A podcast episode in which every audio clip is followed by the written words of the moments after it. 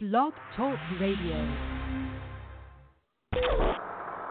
Welcome to the Let's Talk CFL podcast. Roundtable discussion recorded live on Sunday and Wednesday nights. Visit Let's Talk CFL on Facebook for showtime. Brought to you by the Let's Talk Sports Groups on Facebook. Our partners, LostWorldOnSport.com. Stream live on blogtalkradio.com.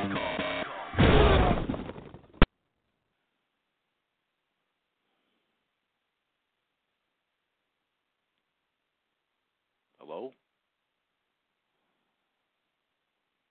No sound.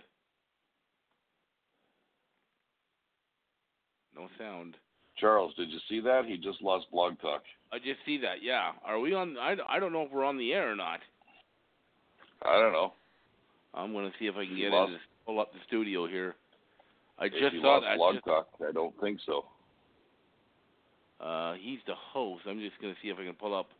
Um, hmm. If you're listening to the podcast and we are on there, just stand by for a moment. Uh, we just got to check this out here. Um, see. Can I go to the studio? Um, here, let me try this here.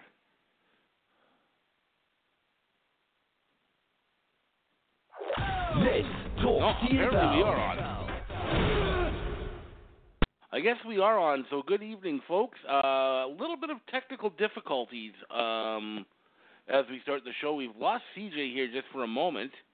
Uh, and let's see, it's still showing him as online, but uh, apparently he has disappeared.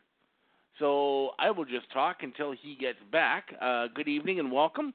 Uh, Charles Cliff here, and uh, the other voice you heard was Will McDonald, and we're on here Wednesday night, November the 6th, just days away from the start of the CFL playoffs, and days removed from the end of the CFL regular season. So we started with nine back in June, and we're now down to six, with Montreal, Toronto, and BC all on the sidelines already uh, watching. Uh, so now here we are, and we are just days away from the playoffs beginning. And well, right now there's two of us. I think CJ will be back at some point, and so we'll just go forward. Uh, good evening, Will. How are you tonight? I'm good. I have to correct you. You said Montreal was on the sidelines. Montreal's in the playoffs. Excuse me. Ottawa, Sorry. Toronto, and BC. There you go. it. They're, they're all out, which is a good Yep. thing, I guess, Yep, if you're the other teams. So, that's a good um, point. yeah. Yep. But uh, we get to watch some meaningful football this weekend and some exciting football as opposed to the last three weeks where most of the games were just let's Mhm. finish the season. So yeah, I'm exactly. looking forward so to it. now, yeah, so now everything gets kicked up a notch. So we'll see how some of these younger quarterbacks like Cody Fajardo and Dane Evans, uh, if they're able to adjust. It's one thing to be successful in the regular season, but once you get to the playoffs, that's a whole new um, that's a whole new um, level of um, of intensity. So it. uh, going to be very interesting here. Yes, it is. Yep. And uh, well, we'll see who can step it up and who can't. Yeah, Um, that's true. I mean, it is it is it is playoff football, and there Yep. are a lot of veterans out there that know how to step it up, and there's rookies who haven't been there yet. So we'll see what they do. For me, the most interesting team going into this weekend is Montreal because they haven't been in the playoffs for a while, and uh, they were a team that kind of came out of nowhere and made the playoffs this year. So we've seen teams in the past um, that we weren't expecting to do much have a good season, and now something is ringing. Um, hopefully, someone answers. Um, but um, yeah, so I'm going to be interested to see how they react. They've got the home game against Edmonton, but it should be interesting. It sounds and looks like CJ is now back with us. Well, that's a debate. What do you mean? What do you mean? Just, just, just a sec. Oh no, it's. I'm here. Sorry. Okay, Blog that's Talk good. is doing really weird shit. What else is new? I don't know. Okay, so I'm here. I'm on my phone. I can't log in on the podcast itself. It's telling me that the host has already logged in and I can't get in. So it keeps Yep. telling saying goodbye to me and hanging up. It's very rude. Yep. Okay, so so um, is my microphone working here? No. Never mind. I can hear you fine. What? I can hear Okay. it fine too. Yep. Yeah, no, that's just the phone. I just wanted to know whether or not the, the host was still working, but it's not working. I put it on mute anyhow, so I'm here. Um, Okay. What'd you get to? What'd you do? Uh, we just kind of did a little bit of an intro, just talked about how the uh, going into the playoffs and how the intensity of the games ramp up once the playoffs start. Playoff football. It's called that for a reason. Yep. Exactly. Okay. I, this has just caught me off guard, and I don't. I want to rant about blog talk instead of the football. And let's not do that because that's just not cool and everything else. But uh, yeah, we got a full agenda tonight. We've got uh, obviously we've got Charles and Will online. Mark, uh, I don't know what the hell happened to him, and uh, Phil's uh, AWOL. Uh, so it's it's the core, it's the hardcore football fans that are coming at you right now on on uh, Let's Talk CFL podcast. This is episode 410, and I'm your host, Christopher Jones. And uh, let's uh, talk some football.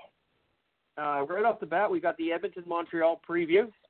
This is Edmonton in the crossover position going to the Eastern Division, uh, eliminating a pathetic 4 and 14 Toronto Argonauts, kicked them out of the playoff position.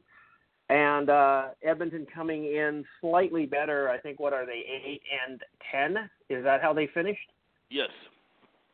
They they finished eight and ten, so um, I'm not going to say that that's respectable by any stretch of the means, and uh, I think it's an embarrassment that a sub 500 team makes it into the playoffs. But it would be way worse without the crossover having a four and 14 team in the playoffs. Uh, that would be just uh, ridiculous, especially if BC missed the playoffs at five and 13.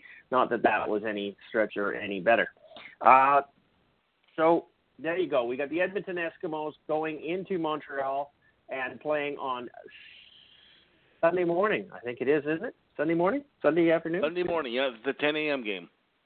Yeah, it's it's a breakfast bowl. I, I I absolutely hate that.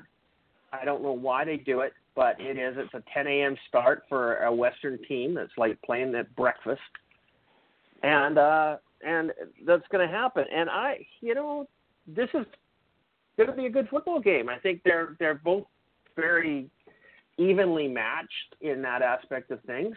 Um, they both uh, have I'm- not going to say similar records. Montreal is is finished, I think, ten and eight.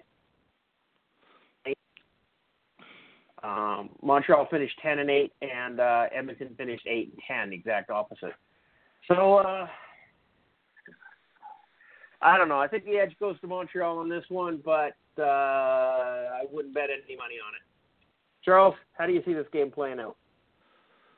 Well, that, as I said uh, when you got knocked off, to me right now going into the playoffs, Montreal is the most interesting team to me because this is their first appearance in the playoffs in a while. It's the first playoff ga- coaching game for Khari Jones, and it's the first playoff start for Vernon Adams. So uh, they're really one of the teams that I think is a a real question mark. I know they had a really good season but as we were saying earlier, the the playoffs are a completely different animal. There's more intensity, and you, there's more pressure because if you lose, you're done. Uh, so there's no second chances at this point. You got to win out. Um, so we're going to see how Montreal reacts to this because they have not been in situations like this very much over the past few seasons having said that, the Eskimos have not uh, had, in my mind, a very good season. In fact, their record this season is worse than their record a year ago. A lot of people said, "Oh, that they were." If you remember back last February, coming out of uh, free agency, they're like, "Oh, the big winners are Edmonton. Look at they're stacked. They're stacked." Uh, it's not going to matter that they got lost Mike Reilly. Well, they've got a worse record this year than they did last year. I, they didn't make the playoffs this last year they were nine and nine, but um, yeah, they were able to squeak in just because uh, BC had an even bigger free fall this year than they did. Um, but um, so this is an interesting one too. Trevor Harris Uh, he's another anomaly. Uh, whether or not he can have uh, a big game uh, uh, going into the playoffs this year. The last playoff game he played was probably one he's going to want to forget because it was a Grey Cup game last year in Edmonton, which he did not play particularly well in. So he wants to make amends, and there's also the question of health, of whether he is still 100%. He had that long-term injury just at the uh, end of the season. Uh, he did come back and play one game, which they lost. So we'll see how uh, healthy and good he is to go in this one.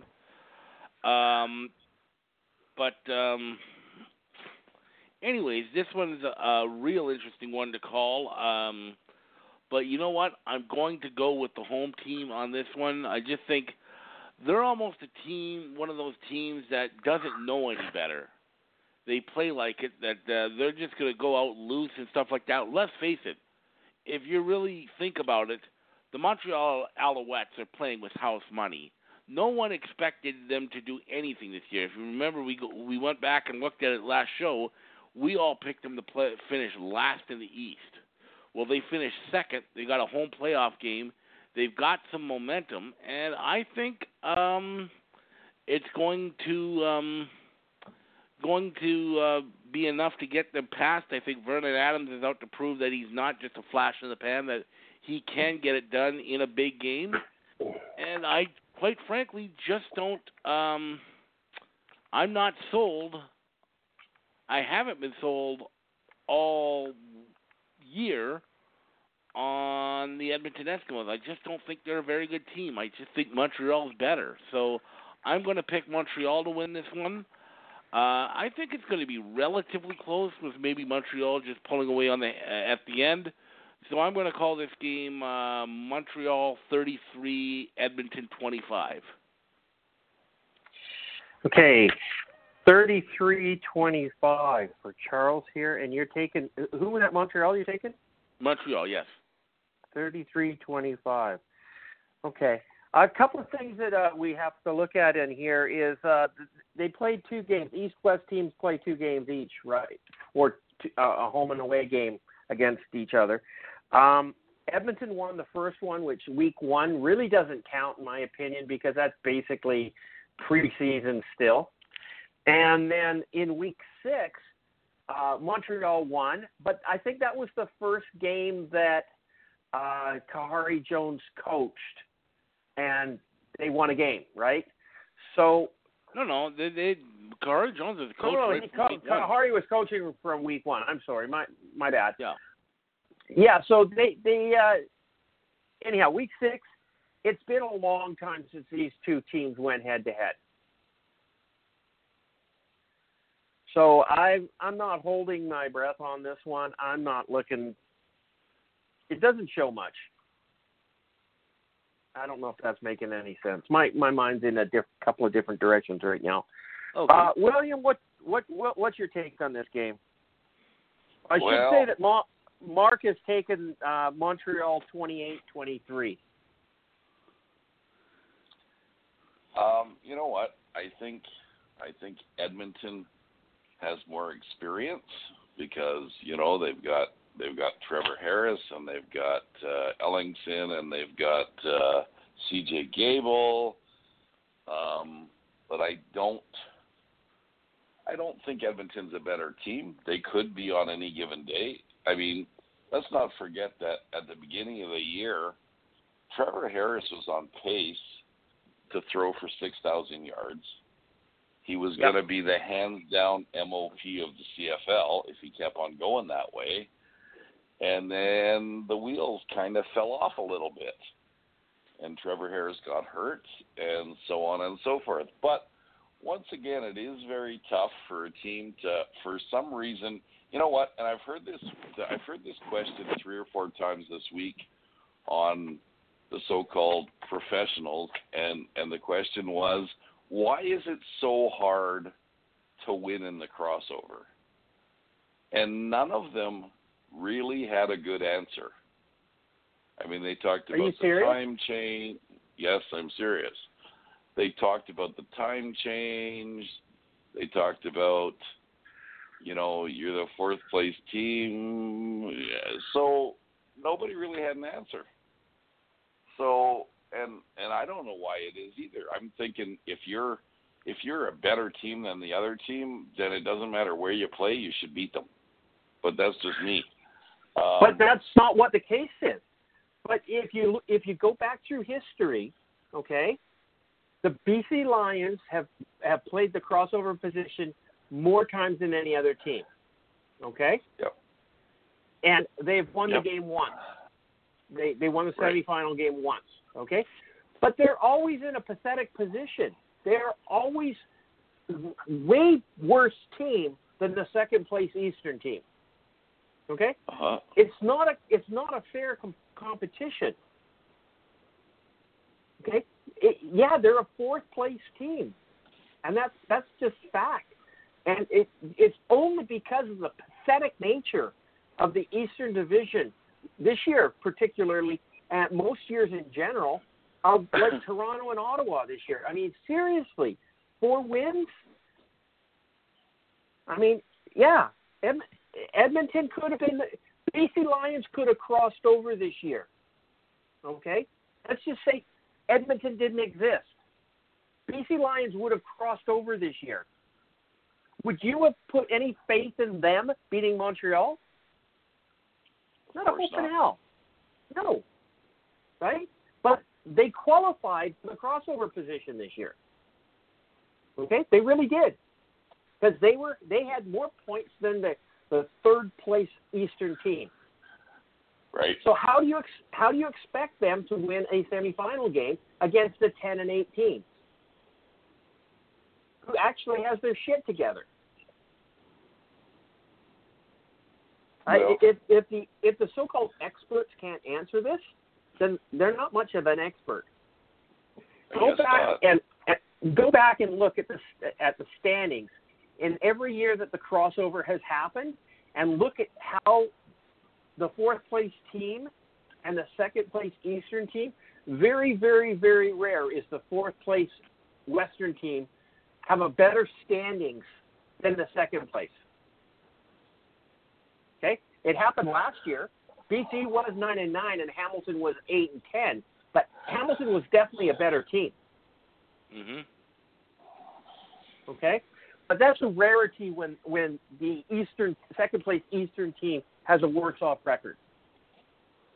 Now, if that if if they, if they went by the standings, BC should have had the home game. It made a difference having home field advantage to take out Hamilton. It might have. Hamilton's a tough team to beat in Hamilton. On any day. Okay. Will, what's your score? What's your take on this game? Can, can I can I finish talking now? Are you done? Well, you you started this. You went not- you went off I'm on not, a tangent. I'm not finished talking. I'm not finished talking about Montreal. I haven't even started talking about Montreal. I know that. So go ahead. Mon- Montreal, in my mind, is a, is a very good team. I don't know. I've I heard an interview this week with Khari Jones, and just listening to that guy, okay, I know what the I know how why he's winning, is because he's such a loose guy, and I and I think sometimes your your team emulates your coach, and he said at the beginning of the year they had nothing to lose, and he started giving them he, he started giving them confidence and realized they could play. And they, you, you say they have lots of young guys going into the playoffs, but they also have some veterans who've been in the playoffs. They got Deontay Evans and Tommie Campbell, who were both with Winnipeg or with Calgary, and they've been to the Grey Cup twice, both of them. Um, they they've got uh, a couple of receivers that have been around for a long time, so I wouldn't count I I never count Montreal out, and they got Vernon Adams, and I think Vernon Adams is the big big question mark. Vernon Adams can win any game by himself, hands down, and he can also lose any game by himself, hands down. So it'll be for me, it's going to be who shows up. Vernon Adams one or Vernon Adams two. But I'm going to give it to Montreal because I've picked Montreal all year, and I'm going to go 38 twenty-seven.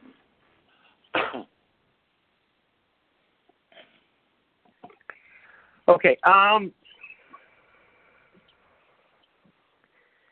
just because everybody picked Montreal, I'm going to pick Edmonton.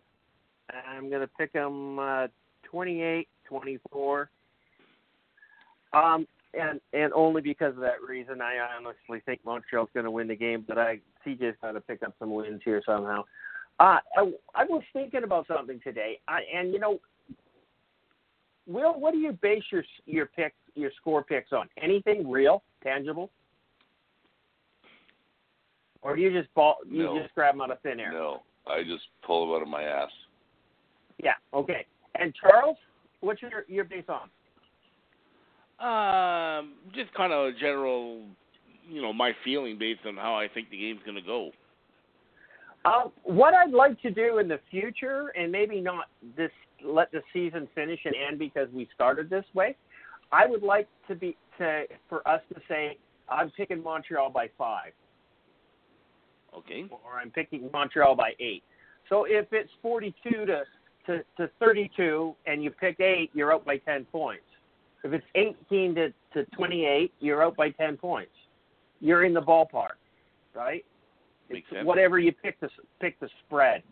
So I think we should we should pick the winner and pick the spread. Yeah, I'm good with that. Will, what do you think? Yeah, I, I'm Your good thoughts? with that too. I'm good with that too. Absolutely. Because I, I I, still think that I, I can still do scores where people get blowed out because I can say Montreal by 43, can't I? Yep. of course, right. of course, Of course. right? And and and and you're not wrong if it's 58 to 12, and you're not Right. wrong if it's 43 to one. Right. right? Uh, and and I think that the closeness of the game it, it, it's a more intelligent way of picking the score. Because right now, I Okay. think Edmonton and, and, and Montreal are fairly close. I would pick, you know, Montreal by five. Okay. Uh, but I have no idea whether they're going to score 30 points or 12. But I think they're going to beat Edmonton by five points. That's just anyhow. That's kind of what what I was I've been thinking lately, and uh, I'd like to do that next year if we can remember. Mm-hmm. Because picking the actual scores just to me is stupid. You know, Okay. because we're we're trying we're trying not to pick the same score somebody else does. So Yeah. you know we'll go one point up, one point down, and our spreads are the same. Yeah, I see what you mean there. Yeah, but you're still Right. you're still gonna you're still gonna get what if Charles gets to go first, for example, and he says Montreal by five, and in reality I wanted Montreal by five. So, right. You so know you're what I going to go? Montreal by six, and I'm going to go Montreal by four, and Charles is screwed in the middle. Is that what you're saying? There you go. Maybe. Great. Yeah. So it'll So- be very it'll be very what you'll have to do next year is you'll have to rotate the picks. Okay. You know what I mean? We can do that too. That, Yeah. yeah, yeah, we can do that. Sure. I, I think there's a solution to any problem that we come up with. But uh, I, I just, I, I seriously, week in, week out, I am pulling numbers out of my ass and having no basis or no intelligence, no logic involved in them at all. And and, And- since we're And I'm since we're so on, far off, it's ridiculous. yeah, since we're on this discussion, the other rule we're going to have to make there is that the guys who do not show up on the podcast Don't get to pick. can't can't pick until after the podcast. How does that sound? Right. That sounds fair to me. Yeah, I think that's a good thing. That makes sense to me. Really. Fair? Yeah. I, I well, I think somebody picking after the podcast has an advantage of seeing where everybody else has been first, and and and Yeah, but- strategically goes for that. Like right now, Phil hasn't picked right now. Okay, you've all Right, gone right. Montreal. If I had gone Montreal, then he could just grab Edmonton for the gimme. You know what I'm saying? Right. But if he had to pick yeah, but pick the if he had to pick them before the podcast, then he would actually had to come out with a proper score. Yeah, but if we're doing it this way, if he picks before the podcast and says Montreal by five, if I want it Montreal by five, I'm not going to get to pick that. Yeah, You know I I, mean? I, under, I understand. I understand, and we'll, we'll figure something out. And I think we've got the entire off season to figure it out. Yep. We we don't need to do that right now in the playoffs. We've got lots of other things I to mean- figure out in the playoffs that don't need to be figured out. You know, and on top of that, we're all so old that, except for Charles, that we could die before the end, of the, before the next season. So Charles will have to carry this along. I know. At least Charles has the login. He can continue with the podcast. But that's not Not morbid here. or anything. No, it's not, but Yes, it's it is. reality. It's Well, what you we you have the ability to go in there. Charles. You'd have to go in there and change my credit card information and stuff and take it over, Charles. Okay. Okay. There you go. Hi, hi, little man. How are you? I'm in the middle of a radio show. I don't have time to talk to you. Sorry. Okay. Night night. Sorry, guys.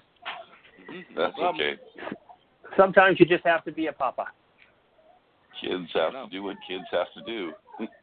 Yeah, and I usually put my mic on mute and do that and let you guys talk away when it happens. But the, the little guys come and say goodnight to me every every show. Okay, uh, yeah, I just didn't feel like it right now. I just I'm I'm really in a I don't give a fuck mode. Uh, Okay then. I don't. My my level of giving a shit right now is pretty low. Okay, so um, moving on. Okay, so that's the end of the that the Eastern semifinal game running at ten o'clock Saturday morning on the West Coast. It will be a, a one o'clock in the afternoon kickoff in the East, and uh, off we go. Now, uh, this is something that really kind of bothers me, and let's just look at the schedule here and see if I'm right or wrong or what's going on. The Eastern game is at 10, and then the Western game is at 1:30. So there is that half-hour buffer in there again this year. So that's a good thing. At least they're not jumping up on top of each other if it's a overtime or going extended longer anything else. And then the talking heads get to have their their say in between the games. I mean, the panel. Um, what, we we should go to these games live. Wouldn't that be fun? No. Uh sounds cool.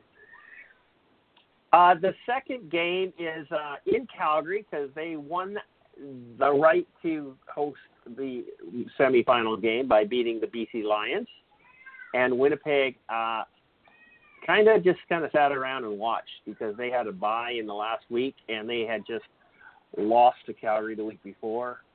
Um, so, oh well, Winnipeg, you suck and you're not going to win the Grey Cup this year, and it's 29 years in counting, or is it 30 years in counting? It's one or the other. Bomber fans are going to be And so Todd- disappointed with this football Mogie- game. And Todd Mogie doesn't care. And Todd Bogey doesn't care. He doesn't care whether they win or lose, which is, you know what, quite frankly, is bullshit. Okay, because he's oh, one of the worst, Oh yeah. Uh, arrogant Oh yeah. Winnipeg Blue Bomber fans this year. In your face, oh, we're going rah rah rah. But ex- except for when the wheels fell off the bus, and then the Bombers looked like they were mortal and ordinary and less than stellar, and then it was, oh, I don't care what happens. It, it, it's before it's in your face and oh yeah yeah yeah bullshit. I'm not buying that for a heartbeat. And, and you saw the discussion today. It was like Bomber fans were all over BC because for firing their coach, right? Which we're going to get to in a little while. But I mean, come on, give your head a shake. And did you see how I I, I, I just played the Rider fan there, and I just changed the subject completely away from the topic that I didn't want to deal with, and threw it all on the Bombers and started trashing them. And and and he got into defensive mode, and it, it worked really well. I completely changed the subject. I, I'm very proud of myself. Okay, Uh-huh. so the second game, Western semifinal in Calgary. The Winnipeg Blue Bombers are going to play the Calgary Stampeders. It's going to be a cold game. What's going to happen in this one? William, you want to start off? Yeah, we're giving sure. you the well, chance. We're, we're going to rotate this a little bit here.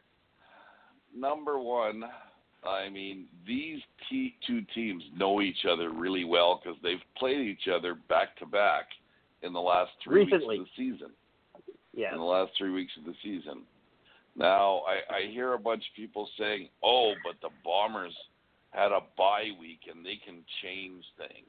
Okay, number one, when you have a bye week, most of your team disappears. Okay, they go on vacation, they go visit their families, they don't stay in town, and so a bye week is great for rest. But as far as putting in new systems, they don't do that because nobody's around to do it with. So they have just as many days as the Stampeders have to prepare, which is five or six days because they both start it today. And uh, so I, that's a bunch of crap as far as I'm concerned. Um, I, I, I personally, and and you can call me a homer, but I think the Stampeders are better than the Bombers on any given day as long as they execute like they're supposed to. Because they are a young team, and some weeks they have stinkers. Let's face it. And Charles was saying, you know, are these guys going to step up in the playoffs? My my question is, are some of the Stampeders young players going to step up in the playoffs? That's one of my concerns. My other concern is the Stampeders really don't. The Stampeders have a their running game is ninth in the CFL. That's right, ninth in the CFL. They were worse than Ottawa. They were worse than than Toronto. Ninth in the. CFL. And BC. Okay, so that's a concerning thing for me. But on the other hand, the Bombers were ninth in the CFL in passing. Okay, so I, I think these teams, these two teams, are pretty evenly matched. Um, the the only reason I would like to see Calgary win is I think Calgary has a better chance of going into Saskatchewan and beating Saskatchewan than the Bombers do. The Bombers never play well in Saskatchewan. So I'm I'm gonna throw it out there and say Stampeders are gonna win. I'm gonna say 28 to 10. 28 to 10? 10. Wow. Okay. Hmm. Mark picked the score of Winnipeg 27, Calgary 24. Charles, which way you're going to lean on this one? Well, this one's a tough one, but uh, hmm. if it were uh, what's his name, Zach Collaros, or excuse me, Chris Streveler started, this would be a much easier one for me to predict. But because it looks like it's going to be Collaros, that makes this a tougher call. Because quite frankly, I think um, um, he makes the Bombers a lot better football team, and I think it showed uh, last time when he started. Um, Calgary's a tough place for teams to play, especially uh, in the playoffs. It's very rare uh, to see Calgary lose at home. Now I know, obviously, um, you know, back in the years pre- previous, uh, you know, in the '90s, that was almost the backwards way because they would finish first every year and then they collapse in the playoffs. But in recent years, uh, with especially since Bo Levi Mitchell has been on the team, Calgary typically doesn't lose at home. They're a very tough football team. Uh, Winnipeg, for the first half of the season, looked like the best team in the CFL, and they completely leveled off. It is this a case of a team peaking too early? Uh, because they have not been great down the stretch. Uh, they've been mediocre, I think, and that might be a bit generous even. Um, so I think it's a, a tough one to call um, because there are uh, these are um, two football teams that are have been kind of up and down this year. Um, Calgary, even with their um, they even had their struggles this year, which we don't see, but they have played well lately. Um, Collaros does make them better, but I don't think he makes them good enough to beat Calgary at home in the playoffs. Um, it's a tough one, I think, but I think um, the experience of the Stampeders, a lot of there's still a lot of guys on this team that was that uh, won the Grey Cup last year, and their uh, the home field advantage. I just think Calgary's going to be good enough to beat them. I think Winnipeg, with Zach Collaros, keeps it close. But ultimately, I think Calgary is a better football team, and I think Calgary is going to win this game. I think it'll be, like I said, I think it'll be close, but I kind of see this one going um, Calgary's way. I'm going to say uh, 30 to 27. 30 to 27 for the Stampeders. Yes. Uh, no score from Phil, as I've said. I'm going to pick the Calgary Stampeders on this game. It's just, you know what? You cannot count this team out. And, and I don't care where you are, whether you've got Bo Levi Mitchell or Nick Arbuckle in there. I don't. You cannot count this team out. Okay, you cannot. Now, Zach Collaros is definitely the wild card for me with Winnipeg Blue Bombers. He is a stellar quarterback. Um, and but has he been with the team enough? Has he got enough? Has he got back into game speed? Has he he looked good in the, the the only game he got to play? But was it enough? I I don't know. I I really don't know. I I I cannot bet against Zach Collaros. I just think that he is definitely the dark horse, the wild card, the whatever you want to call it here in this in this matchup. He if if he comes out and plays a good game of football, I'm not sure Calgary can stop him. If Calgary throws pressure at him and makes him move around and makes him think about what he's doing and and, and hit him a couple of times, I you might get him off his game. Uh, but that Winnipeg O line is protecting him quite well. So I'm going to pick the Calgary Stampeders, and I'm going to pick it 35-28. Okay, so uh, Charles, just for the record's sake, you got Calgary by three. Will has Calgary by 18. Um, Mark has Winnipeg by three, and I have Calgary by seven. See how that works? Mm-hmm. I did. Now, if if it's Calgary by seven, but the score is like twenty-eight to twenty-one, I'm not going to win. But I did pick Calgary by seven. Okay. Anyhow, beside the point. Uh, I just think that that's a better way for us to do this, and we don't look like such idiots. Picking, you know, we're going to pick a, a score of 24-21, and it ends up 48 to 39 and going, oh fuck, were we off there, eh? But in reality, it was only a 10 point spread. Okay, that's the end of that game. That's who the matchup's going to be. So we are, um, for the most part, we're picking the Montreal Alouettes to uh, defeat the Edmonton Eskimos, and we're going to pick the Calgary Stampeders to defeat the Winnipeg Blue Bombers. So that would put up a uh, Hamilton Montreal matchup in the finals, and it will put up a um, Calgary uh, Saskatchewan finals. Uh, real quick, Charles, who do you think is going to win in the East? Hamilton? Right now, I would say probably Hamilton. Yes. And Will, you're going to agree with that, or not to? Nope, Montreal. Montreal. You you're going to take Montreal over Hamilton? Yep. Wow. Cool. And uh, Calgary and Saskatchewan, Will. You're taking Calgary. You figuring they're the only ones that can beat Saskatchewan at home.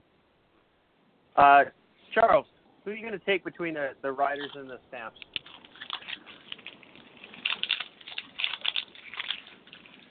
Charles? Charles, Yeah. where are you? I'm thinking. Um, He's thinking. Who's unwrapping I'll say the the- chocolate bar? That's I'm going to say Will. the Stamps. You're going to take the Stamps, yeah. I would take just the Stamps they're and I'd so take Hamilton.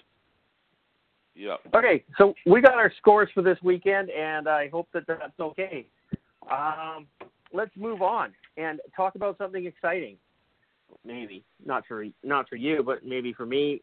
It's BC Lions fire coach Devon Claybrooks.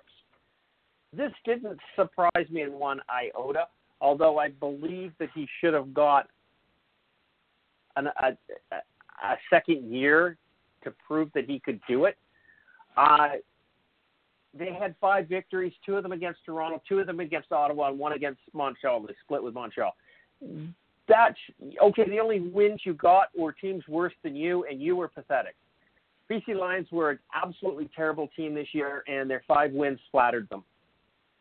Uh, and so, yeah, somebody's got to somebody's got to hit the road with that one, and it ended up being Devon Claybrooks. I was never pleased with this hiring. I don't like defensive coaches. Uh, I I didn't know enough about Claybrooks to form an opinion on him. I I I just I defended him because he was our coach, and if he wants to wear his hat sideways like a little kid, he can do that. I just, you know, I just I defended him. He's our coach. We got to we got to stick up for him. We can't yell and scream and bitch and hoot and holler about it. We we got to come together as a unit and be the fans of our team. And I, I believe in that. I still believe in that. But now that he's gone, I'm not sorry. I, I, I am absolutely not sorry that he has left the BC Lions. Uh, I did not like the way that he was coaching. I didn't like the coaching staff he put together, and I didn't like the direction the team went. I, I'm pleased that uh, you know somebody had the logic to get rid of Brian Chiu and that O line scheming O line because it just it was too complicated for the boys that were there. I mean, they're O linemen. Quit trying to make it too funny. He he got rid of Dan Dorazio I'm I'm sorry, but how can you follow a coach that you need an O line and you get rid of the best O line coach the CFL has ever seen, and you bring in Brian Chiu? If there was not warning bells going off in everybody's head when that happened, I don't know what what's going on. I mean, that in itself was the kicker for me. Why would you let Dan Dorazio go? You're a rookie coach. You need all the help you can get. So you go off and you get this one step up from a rookie O lineman, O line coach. At least Kelly Bale had some experience in this. Uh, not Kelly Bale, Kelly Bates. Kelly Bates. Kelly Bale has no ex- no experience in O line no coaching, offense, nor Kelly, nor did I we don't- hire him. I don't think we want you as a coach. No offense, Kelly. No, no offense. No, no offense. No offense. No, no. Um, yeah, uh, I don't mind Devon Claybrooks, but have a nice life. Get out of BC. Charles, you're the other BC guy. Can you tell us what you think about this. Well, to be perfectly honest, I'm going to kind of be a uh, go the opposite way here, and I think that they gave up on him too quick. Um, I saw some things that he did that I liked. I saw some things that he did that I he, I didn't like. But I'm thinking here, you got to look at this team, and this team had a lot of turnover in the off season, a lot of new players. You had new coaches, new coaching staff, and I just think there are times when on a, a rookie head coach you give up on him too quickly. Um, uh, you don't always get results right away. Sometimes you got to stick it out to um, get some continuity going. Uh, I, the the example I keep uh, telling people is uh, mentioning is Mike O'Shea in Winnipeg. Uh, he had struggled um, mightily in his first couple of years. He had some pretty bad um, records in those first few years, but he was able to get in there. And I mean, they're, they're not the greatest yet, but they're they're a better football team than when I think most people would say they're a better football team than when he started. Uh, I After seven years, I hope so. Well, yeah, of course, but I just And they still that- haven't done anything. Yeah, well, One one But- playoff win in seven years. I don't know how he still has a job. yeah, well, that can be a bit of a good question when if he loses on Sunday, he might not have a job anymore. But uh, having said that, um, and going forward, the when you look at this, um, Claybrooks, I just thought it made sense um, to just you know give him one more kick at the can. I mean, if he didn't start, if he got off to a bad start next year, get rid of him. I just think they just kind of gave up a little bit too early. I still think he's a good defensive coach, and I still think uh, he can uh, be an effective head coach. I think. Um, I would have liked to have seen him at least get a bit of a uh, a shot next year. I mean, uh, again, I think sometimes people are uh, teams are so quick to get rid of a rookie head coach, and I know they didn't have a great season. I'm not saying they had a great season, but I do think that you know you got to look at it. He, he, new players, new system, new everything. You're not always going to get instant results. Sometimes you got to stick it out, and I thought they would stick it out with him. I thought he'd get at least at least part of next year to show that he's um, that he um, uh, belongs. But apparently they had different um, they had different ideas, and um, maybe they had um, it was a case of um, Ed Hervey um, sacrificing Devon Claybrooks to keep his job. Now I'm hearing that there could be more changes coming down the pipeline, so it may still be that Ed Hervey is not safe yet. We don't know. Um, but I just think they are making him somewhat of a scapegoat when you uh, look at the factor that this team was not good enough coming out of training camp. And to me, that's more on Ed Hervey than it is on Devon Claybrooks. He can coach, but he's only coaching with the um, the tools that Ed Hervey gave him. But having said that, uh, what's done is done. Um, Devon Claybrooks is no longer coach, and uh, it's time to move on. But uh, I thought he was going to get a chance. I thought, you know, give him a little bit more time, but apparently the uh, brass of the BC Lions thought otherwise. Yeah. Okay.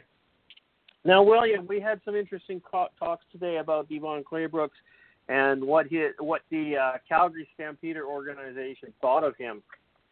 Uh, you want to enlighten us on that, or you want to not? Well, no. Um, I I think okay. So the st- the the Lions went what this year? What was their record? Five and five, and, and thirteen five and thirteen. Okay. Yeah. Guys, guys have had five and thirteen records and kept their jobs. Mm-hmm. Okay. Yeah. So I don't, I don't think it was all football. I think it was something that went on behind closed doors. To be honest with you.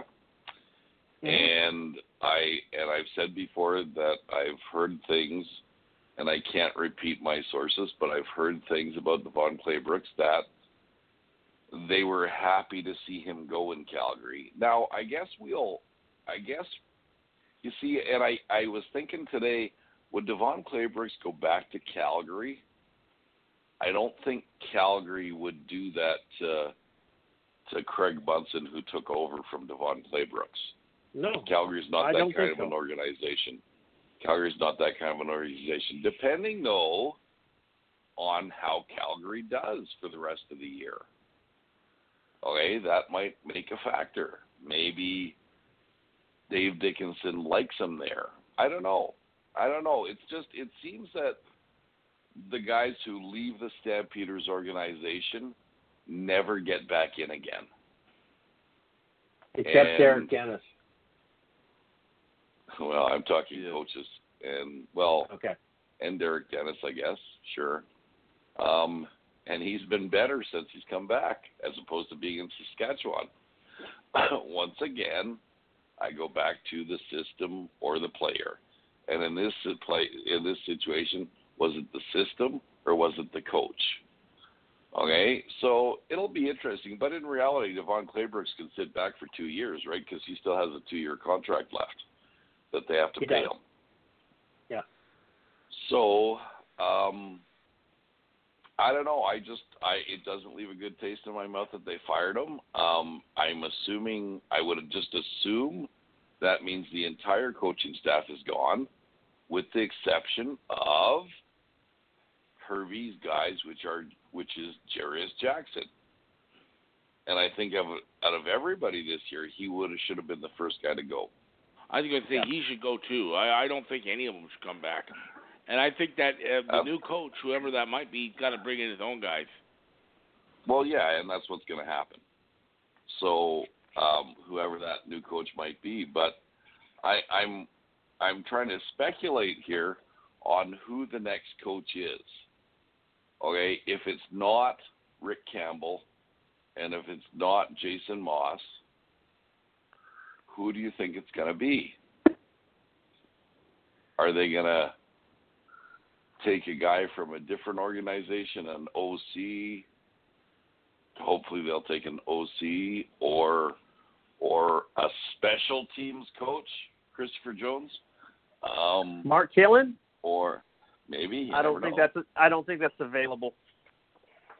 I don't think it is either, because he is a co-coach now. So I, I that's one of the reasons I would have I'm I would have rather had him than Claybrooks. Well, yeah, but one of the things I'm thinking is who do you take? Do you take a five and thirteen Devon Claybrooks, or do you take Jason Moss? There's your two I- picks. Who are you gonna pick? Well, no, th- there's more picks out there. I have I have two Well, no, no. I'm just two people you haven't even suggested yet.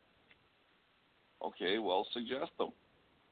Well, I think Khari Jones is up for bids right now. Although what he's done in Montreal is nothing short than amazing. I think he should have been uh, very high up in the Coach of the Year um, category there. Um, and I'm not sure that Montreal's stable enough that I would tie my horse to. So But if, they are if in Kahar- apparently they are in negotiations right now. So and, and that and that's fine, great. Okay, that doesn't mean that Khari's going to take those negotiations. Uh, they didn't remove the interim coach thing label off of him the entire season, and they should have. They should have at least given him a vote of confidence halfway through the year and removed that. So I don't know how comfortable he is staying in that franchise. I wouldn't be, but then you know, so be it. I'm I, I like I'm a bit of a risk taker in that aspect of things. I don't think Khari quite is.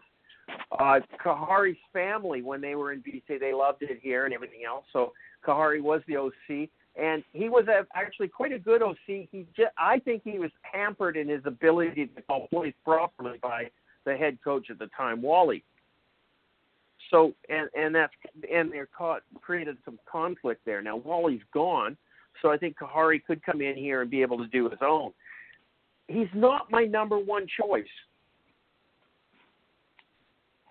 My number one choice is a double-edged sword. I'm not really jumping up and down about the concept of another rookie head coach. But I think the best candidate out there is Tommy Condell, the OC in Hamilton. I I want to see a uh, offensive-minded head coach. Now, Devon Claybrooks is a defensive coach, no question about that. We know that. So that means you have to have a stellar, elite offensive coordinator. Okay, you can have a weak offensive coordinator if you have a strong offensive-minded coach, head coach. But you can't have a rookie defensive coach and a weak ass offensive coordinator like Jarious Jackson. And that was a recipe for disaster with BC. I would like to see Tommy Condell as our next head coach. Uh, he deserves the, the chance. He is a stellar, stellar OC. And I can't see him. I mean, an OC is a natural step up into head coach. Uh, the only person I would have rather had than Tommy would have been Jamie El- Elizondo, and he's gone to the XFL. And that's who I wanted last year. That was my number one pick last year when Wally stepped down, was Jamie Elizondo. And I So- know a lot of people are probably thinking to themselves, well, he's in the XFL. How long is that going to last? The problem is the It's that going to last. at least start up, at least Yeah. start the season. And even if let's say they went half a season and folded like the AAF, the Lions got to have a coach in place way before that. Correct. Correct. One hundred percent correct. Yeah. And I'm and I'm not going to bet on a one year coach so that we can get Jamie the year after, in 2021. No, I'm not doing that. I want a coach for the future of the BC Lions, and I think that coach is Tommy Con- Tommy Condell. Um, I really think Rick Campbell. I would not complain with Rick Campbell. I think he's a wonderful coach. I think he's very smart. He's good with the players. Everything else. I just think it, it, it his deal with Edmonton is already done. I mean, Rick Campbell used to coach in Edmonton. His father was Hugh Campbell, the legendary coach in in Edmonton. Uh, Brock Sunderland, the assistant GM in Ottawa, has gone to Edmonton as the GM. Uh, Trevor Harris, his quarterback, is is in Edmonton. Greg Ellingson, a, a plethora of other Ottawa Redblacks are all over in Edmonton. All good players that he had coached in the past, and everybody speaks highly of him. It, it, it it's a no-brainer for me to think that Rick Campbell is going to Edmonton. To think otherwise, I think would be ridiculous. So I'm not speculating he's coming to BC. There's rumors out there he's coming to BC, and in fact, Farhan Lalji uh, pointed out today that um, Ed Hervey has asked permission from Ottawa Redblacks to talk with Rick Campbell, and uh, I just why waste of money, waste of money flying them in. I would point blank ask him a question: Have you come to an agreement with the Edmonton Eskimos? Are you in negotiations with them? Okay, yeah, sorry. Uh, have a nice day. Uh, The talk to me when, he can't it's say a no. yes. I know he can't say yes. I know he can't say yes. tampering. Yes, I agree, 100%. hmm Well, it's not tampering. If the Edmonton Eskimos right now are talking with Rick Campbell, it's not tampering. Rick Campbell is not a member of the Ottawa Red Blacks. He has resigned. He has said he is leaving. Just because Jason Moss is still under contract doesn't mean that this is tampering. It would be tampering if they had fired Jason Moss and Rick Campbell was still under contract with Ottawa. That's tampering. Tampering is what the Saskatchewan Roughriders did with Chris Jones in Edmonton. That's tampering. hmm Okay, this is not tampering. You can talk to Rick Campbell all you want. You can come to an agreement. We are firing Jason Moss's ass. That is a fake complete. It just it, it's going to happen. There's no way that Edmonton's winning the Grey Cup to save his job. It doesn't matter if they win they win one game. It doesn't matter anything. He's gone down the highway. Rick Campbell, he's he's the man we want. Uh, we've got him signed. We've got him locked up. We've come to an agreement. That's not tampering. That's perfectly legal right now in this league.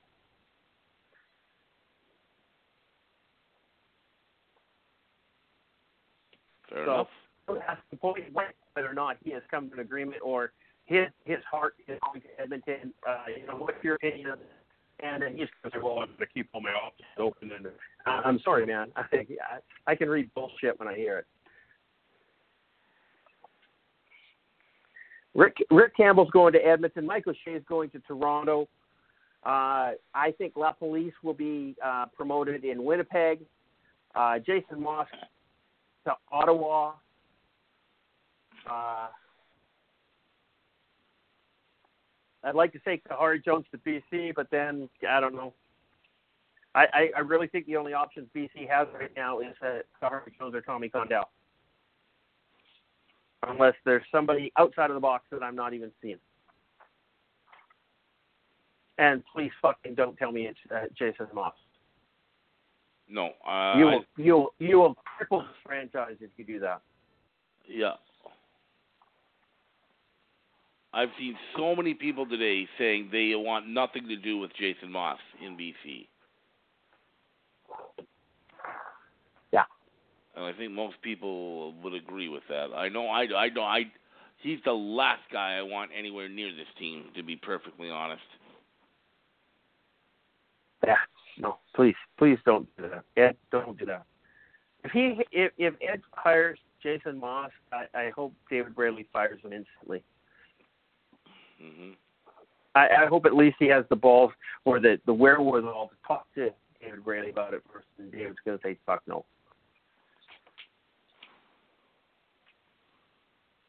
Please. Okay, Charles, who do you see coming to the bench Lions? I don't Who think do you wanna gonna see any. Um, I I would love to see Khari Jones because I I really like what I've seen from him in Montreal this year. I don't think it's going to be Khari Jones. I think if Khari Jones goes anywhere else, he might end up. You'll see him In end up Winnipeg. with the Winnipeg Blue Bombers, where he had the biggest success of his playing career. Um, one guy that I know that, if I'm not mistaken, Ed Hervey has tried to get in the past. I remember he tried to get him in Edmonton with Noel Thorpe. So I think he's a possibility because I think Ed Hervey courted him previously. Um, I, and I know that's not going to fit all that well with you because I know you're not a big um, defensive coach guy, but uh, I think Noel Thorpe still capable of being a good head coach in the CFL. Um, Why has guy- he been passed over so many times? well, that's the only one concern with me because uh, that's the one thing that gives me a little bit of pause about him. Um, I mean, I like Noel Thorpe. He's a great defensive mind. Yep. He's a great DC. I, I I've been a huge fan of Noel Thorpe and Orlando Steinauer, and Orlando Steinauer has proved that he can do it.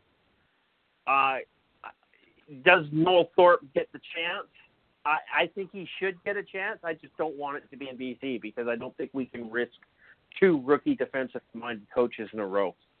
Yeah. Yep.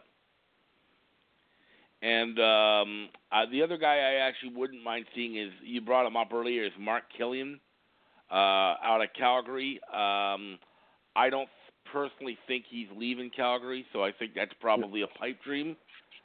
Yeah. Uh, and another guy who might be in the mix, we've heard his name uh, mentioned in the past with BC, is Paul LaPolice. I'm not saying I want him necessarily, but I think his name would probably be in the mix, especially if Mike O'Shea does leave Winnipeg and Khari Jones is brought in. I don't think I don't see a scenario there where um, Paul LaPolice wants to stick around. So I think that opens him up as a possibility here in BC. So I'm not saying that that's good or bad, but I think that I see that at least as uh, somewhat of a possibility.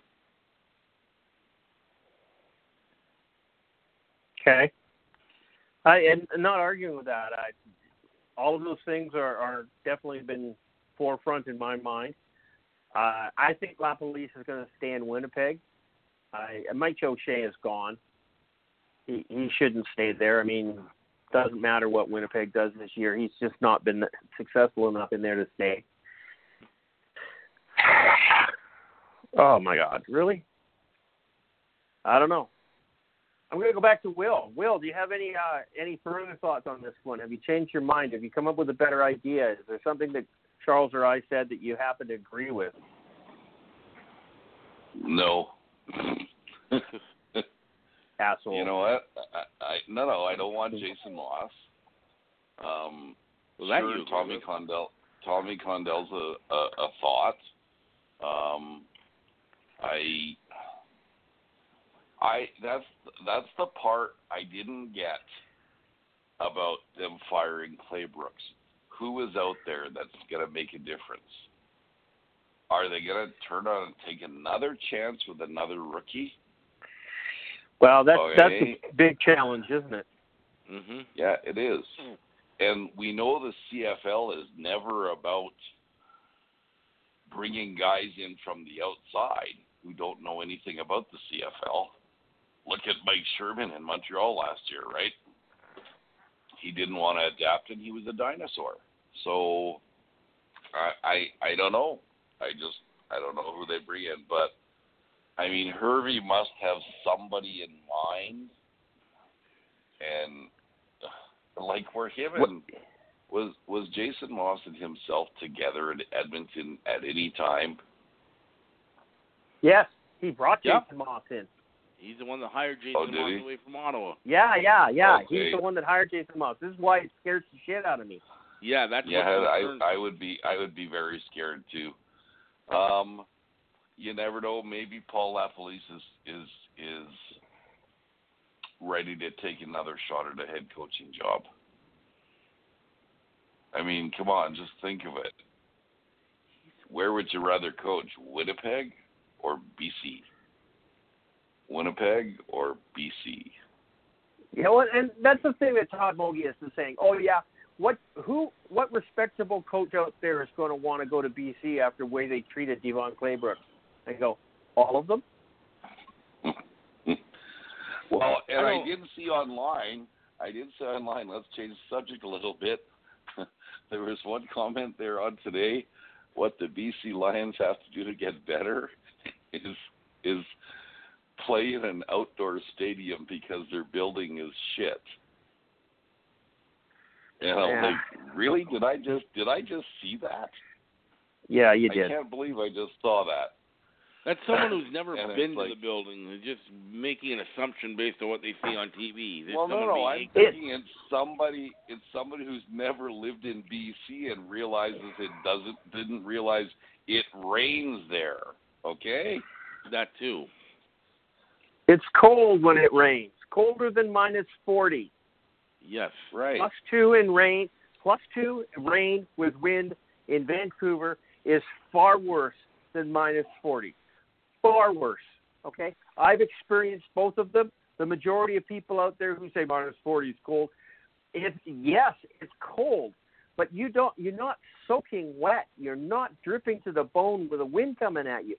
It, it, it, it, they're totally different. I've experienced both of those, and until you have, until you sat in Empire Stadium in November and pissed down rain on you, and that north wind coming in through the goalposts, you have no idea what cold is. No idea. Cold. You can't even Like- imagine like I've- cold. Like I've mentioned before, the coldest football game I've ever been to was in Seattle Yeah. when they played when they played in the old Husky Stadium when they were redo when they were building their new one. Yep. Yeah. and it was in October, and the wind blows in off of Puget Sound, Yep. and it was raining, and I have never ever been that cold in my life. And I've been to football games in Winnipeg when it's minus 30 out. Yeah. And that cold was a bone, it was a bone cold. I always remember that. And you don't warm up for So- days. You literally, No. you you cannot warm up.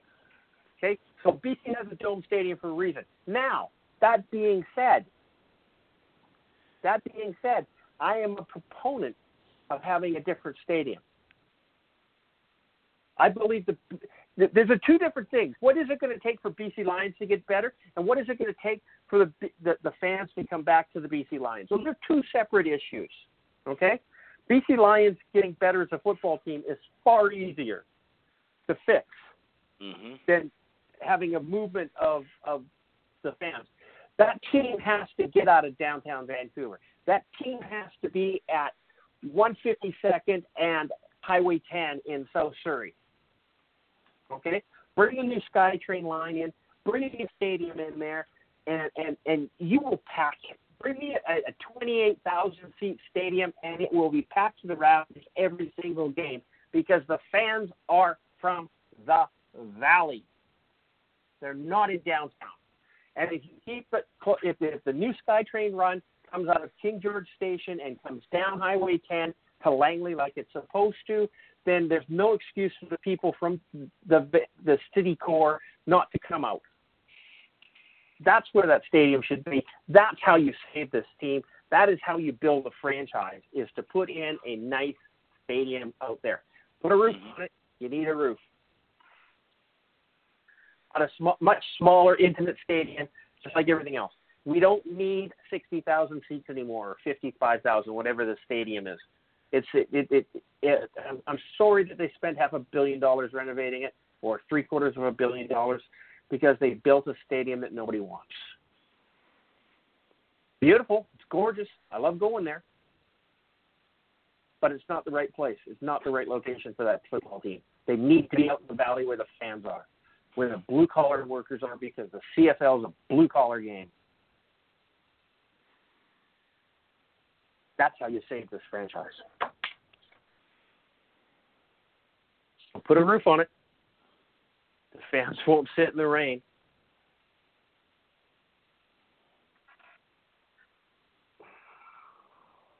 I don't. I'm not getting any arguments from you, but I'm not getting too much agreement. No, I no, I agree. I'd love the to put a stadium there because uh, it is not the downtown area is is way different from when that stadium was first built. That downtown area, it's congestion. It's uh, and the majority of football fans, in fact, a large majority of football fans, do not live in the downtown area. In fact, I would say a very uh, minority of fans. They're coming from they're coming from Langley, they're coming from Surrey, they're coming from the Valley, they're coming from Coquitlam. And a lot of people just don't like going into Vancouver, especially for like Friday night games because you're dealing with rush hour. Thursday night games are an absolute joke. I don't know why they still do that. Uh, they- they're not learning their lesson, but um, yeah, to me it makes uh, a lot of sense actually to have a stadium out uh, closer to the suburbs because I think you you'd find that people will come uh, a lot um, a lot more uh, if it's right out of the the downtown core. To be perfectly honest, Do you know the area I'm talking about, Charles? you said what 152nd And Highway 10. and Highway 10. So that's in that area when you come out of come out of the Cloverdale area. Yeah, so down in the Surrey, it's actually got Yeah. easy access from Highway 99 and Highway 91. So yeah, that that, that area makes a lot of lot of sense. The only issue there might be transit, but I think But they that's could what I probably said. They're supposed, they're supposed out. to bring they're supposed to bring the SkyTrain from King George Station where it ends, yeah, and it's supposed to it's set up right to come down that corridor, right. right into downtown Langley. hmm So if Yeah, if, if makes a lot of sense. you put a stadium there, then it almost forces TransLink's hand to to put that yep. extend the SkyTrain down there, and uh, it's just a nice big flat low. A floodplain. It's the old river bottom, but you know it's definitely definitely where I would build a stadium. yeah, it makes sense to me.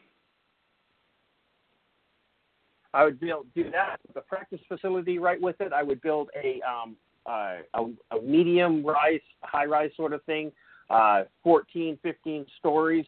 I would have billets in there. I would have a part of it be a hotel. It's where I would house the, the, the visiting teams. It's where I would have all my my players um, uh, rooming with each other. You know, everything. You could have everything right on site. Yep. and the SkyTrain allows the players to go downtown. It allows them to go anywhere they want. I sense just think it's a better answer. Mhm. Yep. Will, any comments? Because we're totally off base of our subject right now. we are kind of, yeah. We're talking Yeah, football. I whatever. I mean, I think the stadium is too big. Half of it is covered all the time. So yeah, I would say if they could, but that's not going to happen anyways. I don't think there's Well, enough it- interest out there. Well, I don't, I don't, don't necessarily believe that that's true. And I, I know they're having problems with the thing. I, actually, I told you guys. I think I told you guys that I'm finally writing my letter to David Braley on how to um, find new owners for the football team. Uh, it's a plan that I've been working on for five years, and uh, I'm finally going to do it. And I'm partway through the letter, and I should get it finished by the weekend there's been some weird things happening in my life, so it kind of got put on pause the last few days. Okay, let's move on from uh, the firing of Coach DeVone Claybrooks and the uh, disaster of the BC Lions. Uh, Rick Campbell's out as uh, Red Black's head coach. I think we've gone over most of that. Uh, do you see him landing anywhere besides Edmonton, Will? Yeah, I could see him going anywhere because I think he's a good coach. Um, yeah, I think the reason he left Ottawa is he just didn't get along with Desjardins or whatever the crap his name is, and uh, well, you know, one hundred percent. And it, and it's a funny thing, and it, I was listening to uh, the Waggle podcast, and and David Sanchez apparently is a good friend of Rick Campbell's and he was saying not once this year did you hear um, Rick Campbell Campbell blaming anybody but himself for the state of the team. And it shows you that he's a pretty classy guy because I mean he could have thrown it back at Desjardins all the time. He could have thrown it back on not having good enough players, but he didn't do that and I and I think he's a true head coach, to be honest with you. And uh, obviously, um, it's got to do with bloodlines because his father was a good coach and his father was a classy guy. And I think Rick Campbell's the same. And I think any organization organization to hire him would be great. And I think the obvious choice is Edmonton because I mean the Campbell name in Edmonton, he's a god. Mm-hmm. And Yeah. uh, I think people would be very excited about him coming there. So there you go. Okay, so let's take Edmonton off the the table. Where else would you see him go? Montreal, BC, anywhere, Winnipeg, anywhere. If he went anybody- to Winnipeg, that would be the Bombers would be a scary franchise. Well, but he still he still did show this year that he needs good players, but everybody needs good players to play properly. You know what I mean, or to have a winning team. Oh, hang on. He didn't even have a mediocre quarterback. Oh, that team was nothing. No, I agree. I agree. I agree. But I mean, you you you can't sorry, make a team yeah. out of shit. and I know Todd Mogi and and and what's his name are going to freak out on this, but I don't know if Winnipeg had much better quarterbacks this year. Oh no, I Matt Nichols is a mediocre quarterback. Okay, I've always called him that, and I, I'll say he's above a mediocre quarterback because the the Bombers did were winning decent games with him, and when he left, it, it hurt the franchise. Um, Dom Davis and, and and Jonathan Jennings were were were not even close to him. No, I, mean I, I would, I would even take Streveler over or either one of those two that's idiots. what I was going to say. I would have taken Streveler or Nickel over either one of those guys in a heartbeat. Yeah. Yep. So yeah, I I, I don't know how that uh, that's going to play out. But on the other hand, if I'm Rick Campbell, I'm going to pick my job because I also don't want to go to a team that does have weak ass players. Okay, so I guess the obvious choice would be Edmonton because they have Trevor Harris. He's a good quarterback. Um, BC has Mike Reilly, and Winnipeg has whoever. Nobody. I'm not sure who they're going to have next year.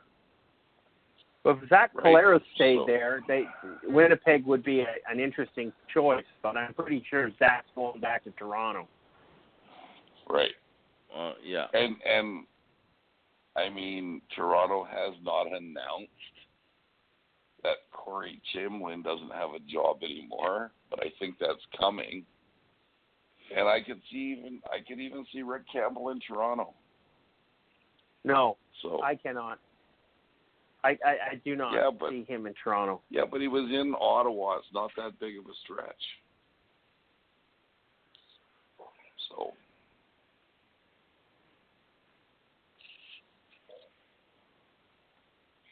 Yeah.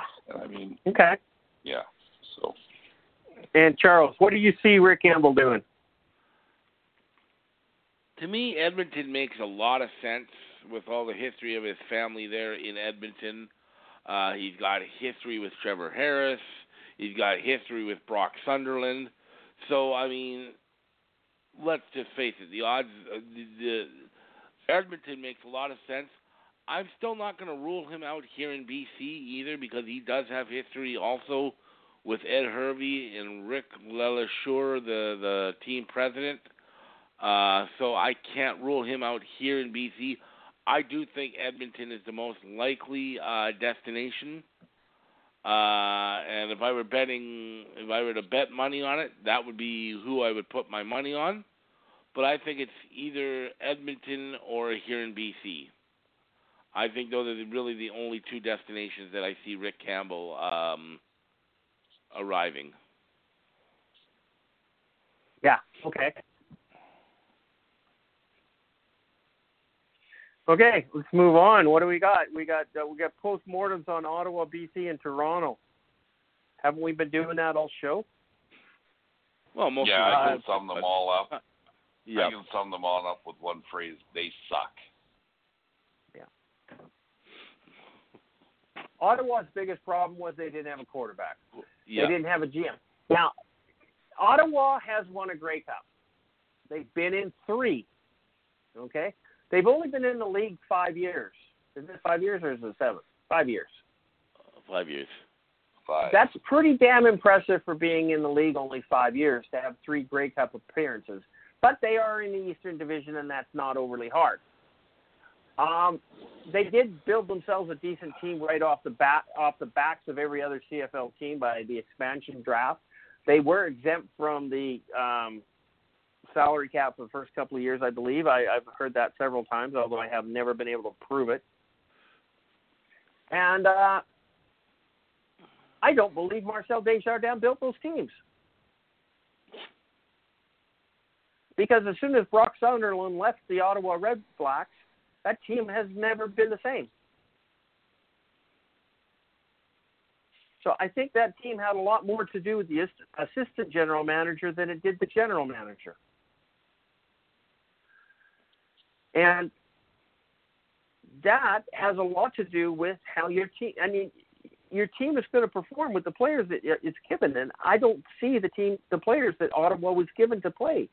Uh, Rick Campbell, it, I'm sorry, he he just it wasn't fair to him this year.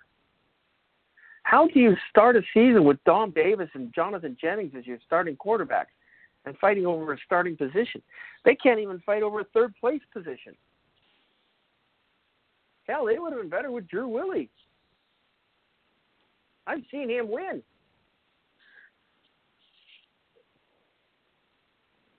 I've seen Jonathan Jennings win too, but not in a lot of years. Mhm. Um, Ottawa was a train wreck from from free agency on. yeah. You just there there is a cancer in that city. There's a cancer in that football team, and the players are running away. And that cancer is Marcel Desjardins. hmm We, we we know that by the way that Trevor Harris was treated. We know that the way that Greg Ellingson was treated. We know that by the way other players have said that they are they're leaving because they can't stand the, the being in that team. And now the coach says, "I'm not staying if he is." Yep. And we even heard Henry That- Burris go off on him recently too. Yeah, but Henry Burris goes off on everybody.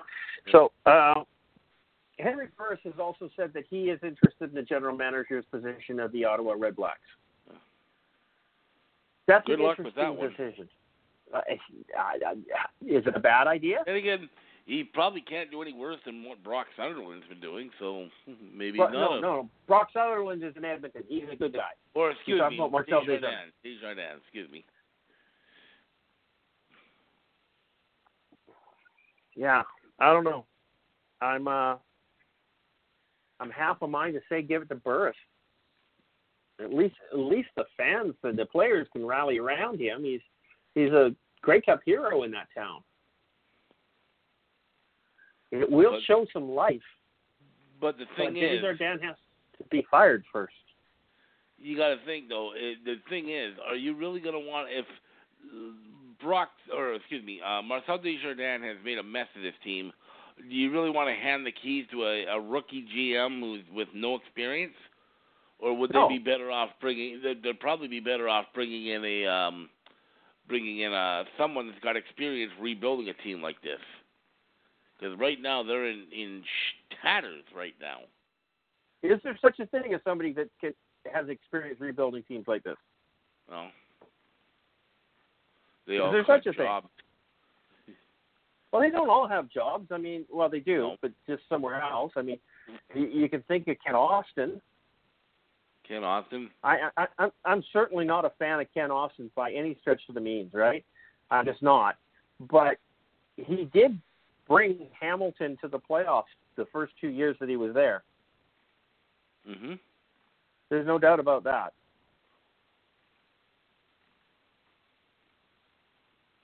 So, do you give him a chance? You might. Hey, maybe he'll bring in Joe Mack. Charles. That was a joke. That was a joke, by the way. That was tongue in cheek. That would have been better if I'm- Mark were here, because he hates I'm Joe Mack. sure. But I'm not sure it was funny. well, I think you're being facetious more than funny. okay, Um, fair enough. Joe Mack, come on. He's in Montreal. Look what's going on in Montreal right now. Mhm.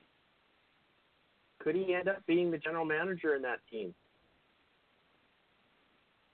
Well, I mean, he's been the acting general manager all year, so Well, not all year, but yes, a good chunk of it. well, since uh since what's his face, um, Kavis Reed. yeah, maybe he'll end up in Ottawa. Hmm. Because that that that sounds like the recipe for success.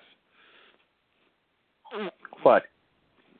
Kavis Reed, he'll be the Ottawa GM. Good luck with that. Being facetious again, Now- by the way. Now you're just being mean. No, I mean, th- there's a lot of Ottawa Red Black fans out there I don't like, but I, I would never force that on them. hmm Keep it up, or we getting hate mail from Ottawa. I, I get it now, so what's the difference? Well, They they don't like the way that we criticize the Eastern Division. Well, then get better. Okay. Will, what do you see Ottawa has done wrong? What do you see that Ottawa needs to do? Ottawa, okay, number one, and I've been saying this all year. They need to get a Claude back. Okay. They need what? And to get a quarterback. Oh, a quarterback, yes. Quarterback. Of course. And and there's this off season there's going to be a number of guys out there. But what does Ottawa have that will attract those guys other than other than a big check? And you're not going to pay any of these guys that are coming into your quarterback, you know, big time money. You're going to pay them starters money, but low starters money. And so no, that's the first no, thing no, you're have. not. No, you're not. Yes, you are. Yes, you are. Why? Um, because the people I'm thinking of that would go to Ottawa, it depends who goes to Ottawa. Masoli. Okay, but if Jeremiah uh, Masoli out of Hamilton. Mm-hmm. Yeah, I don't know. He's not going to get starter money. He's going to get. He's, he's not staying in Hamilton. Not with Dane Evans doing what he's doing in there. Why would you I- keep somebody you, at half the price? D- yeah, I was gonna say I'm you can not- sign Dane I'm- Evans a lot cheaper. Dane Evans is already signed. Yeah. Um, he's got two years left on his contract, but I don't know if Masoli is going to go to Ottawa. I think you can see Masoli in Toronto. Masoli might. I see Zach in Collaros in Toronto. You might even see him in Winnipeg. But What, uh, what, you're trading you're trading Matt Nichols for Jeremiah Masoli. Is there that much difference between the two of them? well, Matt Nichols is a free agent too, so you know I think Masoli is more exciting than Matt Nichols. Um, but I, but the problem is, is is Desjardins is always is going to be there, and and I think you've seen it in the last couple of years.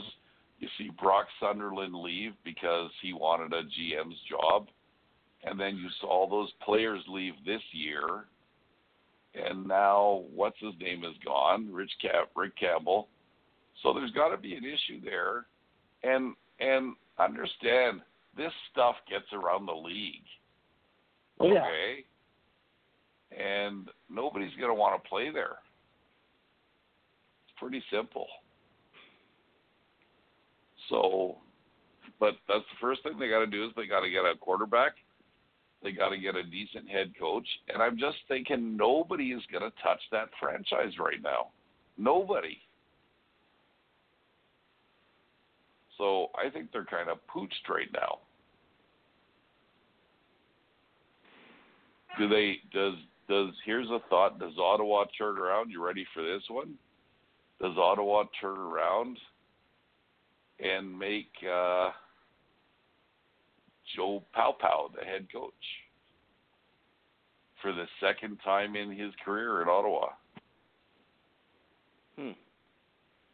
It's I I don't think that's uh completely out of the realm of possibility to be honest because he's already there as the as the quarterbacks coach. At least he's someone that has coaching experience. But he has moved up in the season this year. He's not just the quarterbacks coach anymore. He was uh, he was remember he was calling plays near the Right. end of the year this He year. was basically the offensive coordinator by the end of the year. Yeah, yeah. So And look I how mean, well that- worked out. well, yeah, but once again, but he had not, nothing to work not, with. He's not he's not a great. he miracle needs worker. quarterback. Fair he enough. needs quarterback. So Ev- there's a everybody possibility. I was just. Thinking about that. I was just thinking about that. There's a possibility. Joe Pal There's someone that's already there. and it's not like you have to attract him. You know what I mean? Because he already No. lives in that area, and so he'd rather stay there than move. I'm sure. He's already under contract. Yep.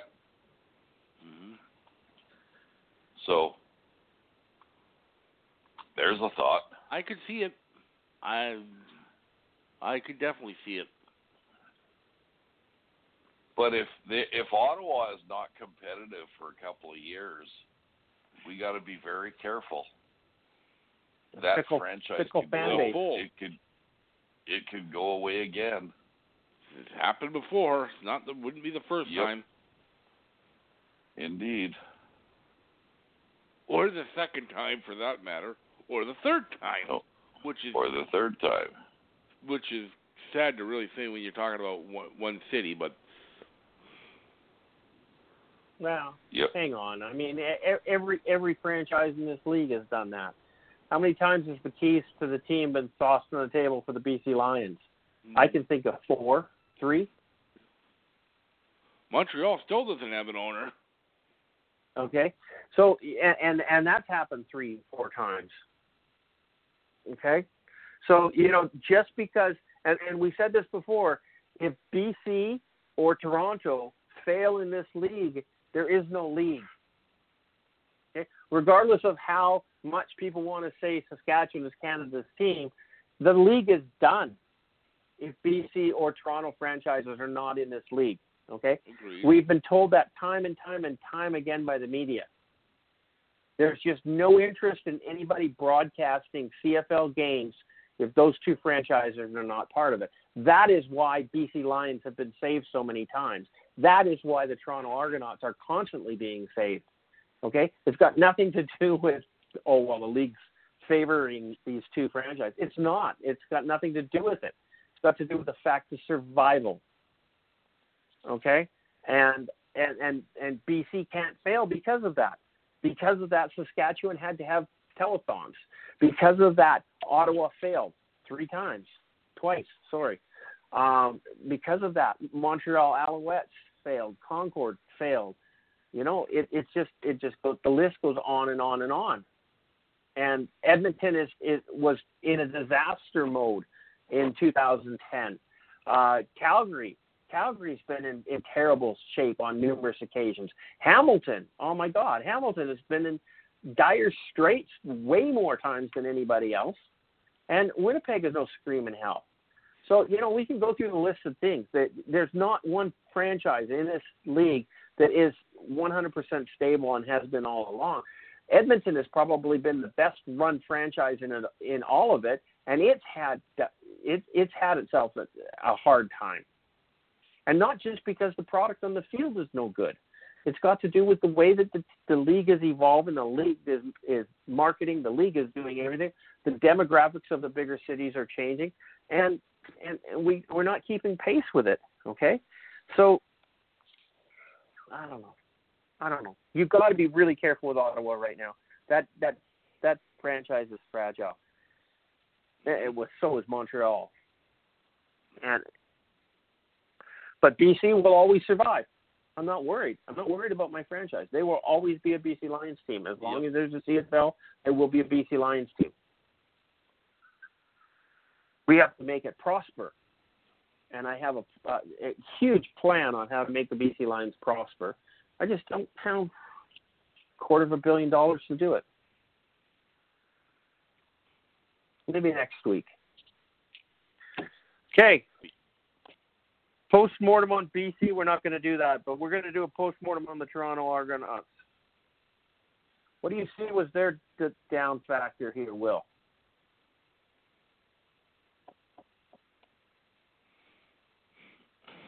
Um, what's their down factor? they weren't winning. How does that sound? No shit. Once again, a, a, once once again a poorly coached team. I I still don't think they found an established quarterback. Nope. I mean, two years ago, they wasted a big thing on James Franklin, and he hasn't come to fruition. And Ricky Ray Three. retired this year. And Ricky Ray retired this year, so they were kind of hooped that way. Three and years I, ago, they I wasted still, draft picks on Drew Willy. Right. Yep. So they're, I, I mean, I think they're easier to turn around than Ottawa because people do want to go to Toronto just because it's Toronto. Mm-hmm. And I and I think and I think uh, putting Mike or Clemons in there he's the figurehead of the of the group and he's the smiley guy and he's the rah rah cheerleader guy and he's the guy who's going to get people in the stadium. And then you got uh, John Murphy who's going to bring players in. So so I think they're okay to be honest with you. We'll see what happens In all honesty, I think Toronto's in better position than Ottawa or BC at this point in time. Absolutely, uh, beat Ottawa for sure. Do you guys think stable Corey ownership will be back? No. Say that again. Do you think Corey Chamberlain will be back as head coach? Nope. No. No. Okay. Nope. No. No. Absolutely not. I, I, if Mike O'Shea is not the coach of the Toronto Argonauts last this next year or this coming year. I, I know nothing about football. I, I'll just pack up this podcast and turn it off. Okay, because I, I know fuck all. Well, Mike O'Shea, uh, Mike, O'Shea, Mike O'Shea has said that he wants to stay in Winnipeg, but he's got to look. Yeah, and he also said that they're not looking for another quarterback two hours before they traded for Zach Collaros. Uh huh. I don't uh-huh. believe a goddamn thing that comes out of his mouth. He's a bit of a Not git. a sink. Yeah. He's he's a bit of a git. So, great football but, player, uh, but he's been concussed, I think. You think? Yeah, fair. No, Toronto, Toronto's going to have Mike O'Shea as the as the coach. Uh, they they might have Jeremiah Masoli as their quarterback, but I'm not sure about that. I think he's going to go to Ottawa. They need a quarterback. If I was, if I was Toronto, I would, I would keep Bethel Thomas for sure.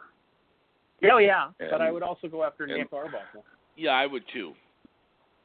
Yeah, and I, I haven't looked lately. I don't know if he's a free agent this year. He might be. I'm pretty sure he is. I think he is I because he was here so, last yeah. year. How about this? Calgary, Calgary trades Bo Levi Mitchell to Toronto. I don't think that that would be a good thing for the Toronto franchise. I You had to know that. You had to know that was going to be the answer to that. Mm-hmm. I, Just think they'd have they'd have Mike Reilly in Toronto and Bo Levi Mitchell. Oh, that never happened, did it? Okay, No. sorry. no, they didn't picked happen. they picked James Franklin instead. He was Man, the guy. Yeah. I could run that franchise. Oh. I could run that franchise. Bo Levi Mitchell is only going to be successful in Calgary. The only team that he will be successful with. He I, well I think you can see Bo Levi Mitchell playing out his contract, and he'll be the next uh, quarterback coach in Calgary. in Calgary. Yeah, uh, no Yeah, doubt I in my mind. that. Yeah. He likes it here. I don't know why, but he likes it here. I mean, I can see Travis Lulay being the quarterback coach in BC this year coming up. I, I, I can see that. I can see him progressing to OC and possible head coach in the next five years. Okay, I can see Well- Mike Reilly following right up behind him. Wait, wait. I haven't heard anybody from BC suggest that Travis Lulay should be the next head coach. Oh I'm yes, sure you have. coming. I have.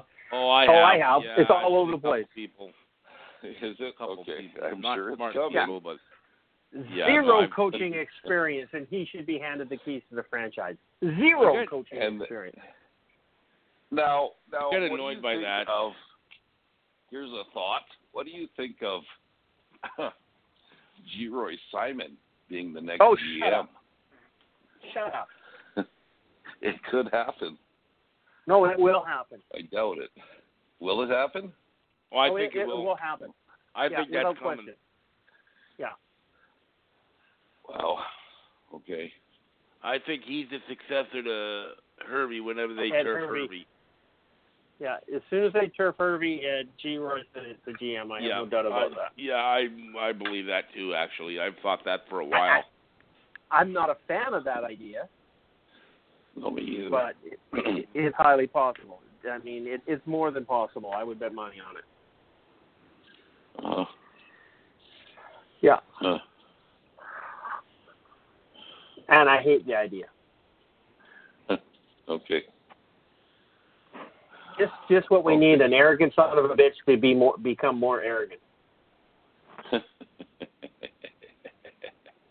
oh well. What can you do? Thanks, thanks for ruining my evening, Will. Thanks. Well, it's okay. One of the funniest things I've heard in the last two weeks is is uh on the waggle. Davis Sanchez is talking about going to the Grey Cup, and he he said so. His first Grey Cup ring, he gave it was or sorry, he won a Grey Cup in Edmonton, and he gave that ring to his father. Okay and he, on his show he was saying that he was going to invite you know Milt Stegall be at, will be at the Grey Cup, and he was going to borrow his Grey Cup ring from his father to give to Milt Stegall so he would see what it felt like. Okay, I like Davis Sanchez. I like Davis Sanchez. I like him a lot. He's a funny guy. Yeah. Yeah. Okay. Uh, that is there anything else on Toronto, or are we going to move on from that? We got about 15 minutes left in the show, and we got a couple of things to go at. Uh, I'd like to discuss the divisional all stars, but uh, uh, anything you guys got to say further? Toronto, No, BC, I'm good. Ottawa. I'm good on this. I'm good. Okay. They sucked. Uh, commiss- yeah, exactly. Commissioner Randy Ambrosie went to BNN to discuss his plans to transform the CFL from a small folksy league it is into the right approach, and how do we rate his performance in two years?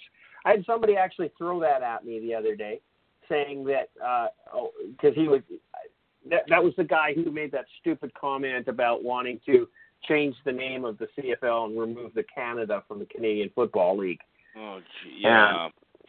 Right, and then he went off and he said he said, well, Randy Ambrosie says it's a small folksy league and we need to do things to expand it. And I'm going, if you're quoting Randy Ambrosie as a, a reason for your stupid, idiotic co- comments, I, I have no respect for you or anything that you say further from this. I'm not going to get involved in the discussion with you. Randy Ambrosie is the worst commissioner this league has had in decades. Decades.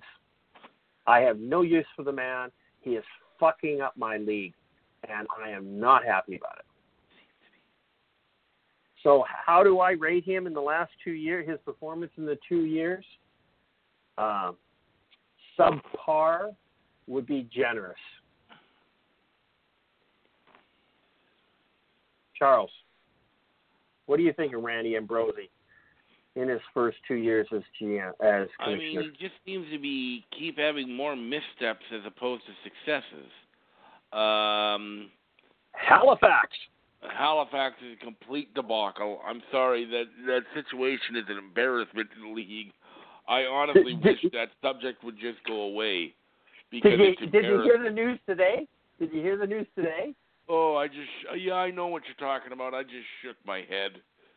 They applied to the NHL to have the Heritage Classic in Halifax.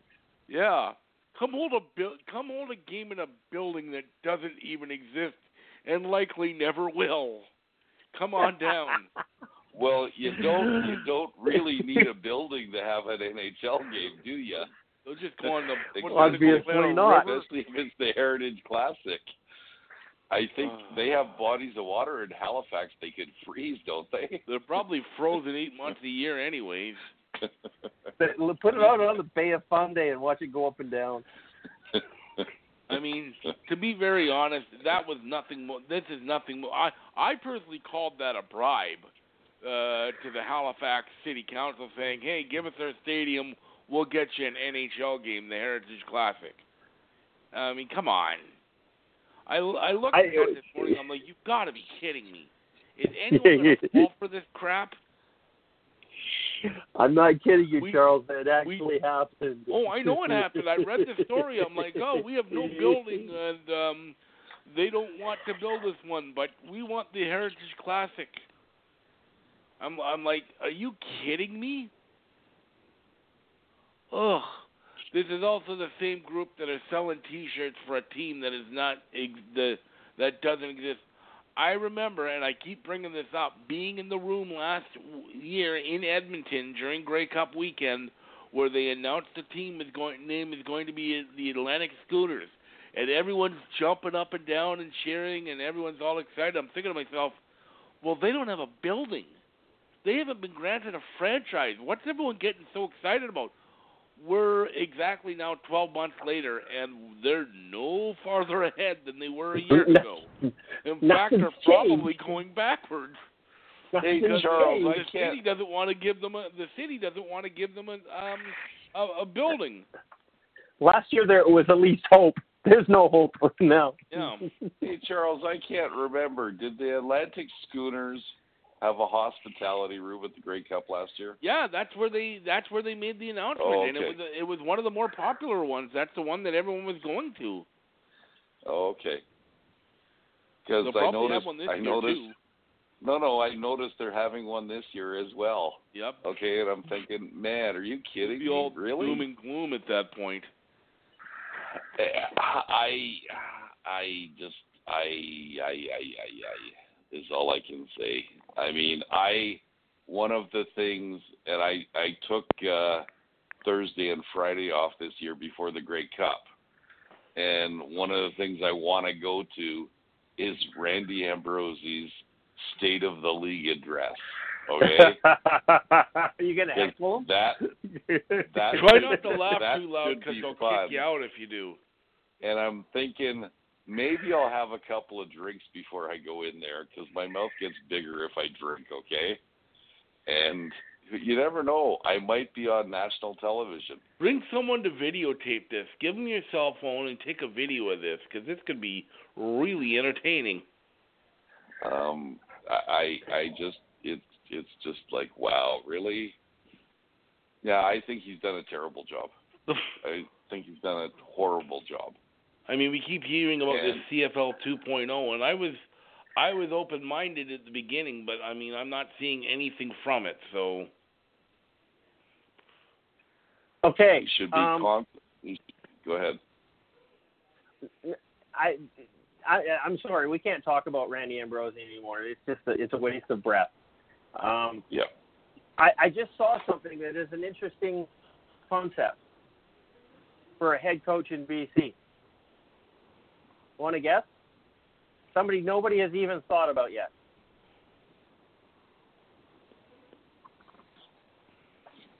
Dave Dickenson. Tom Higgins.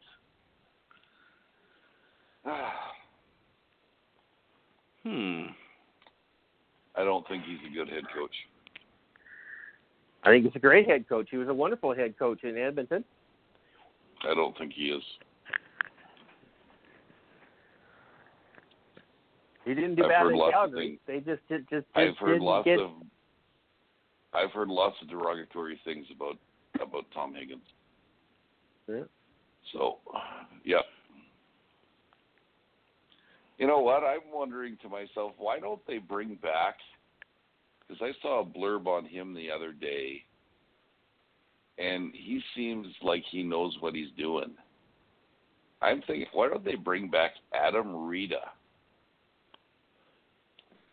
He's been coaching in like Japan or something like that. Italy. Uh, he, he's in Italy. Italy. He's in Italy.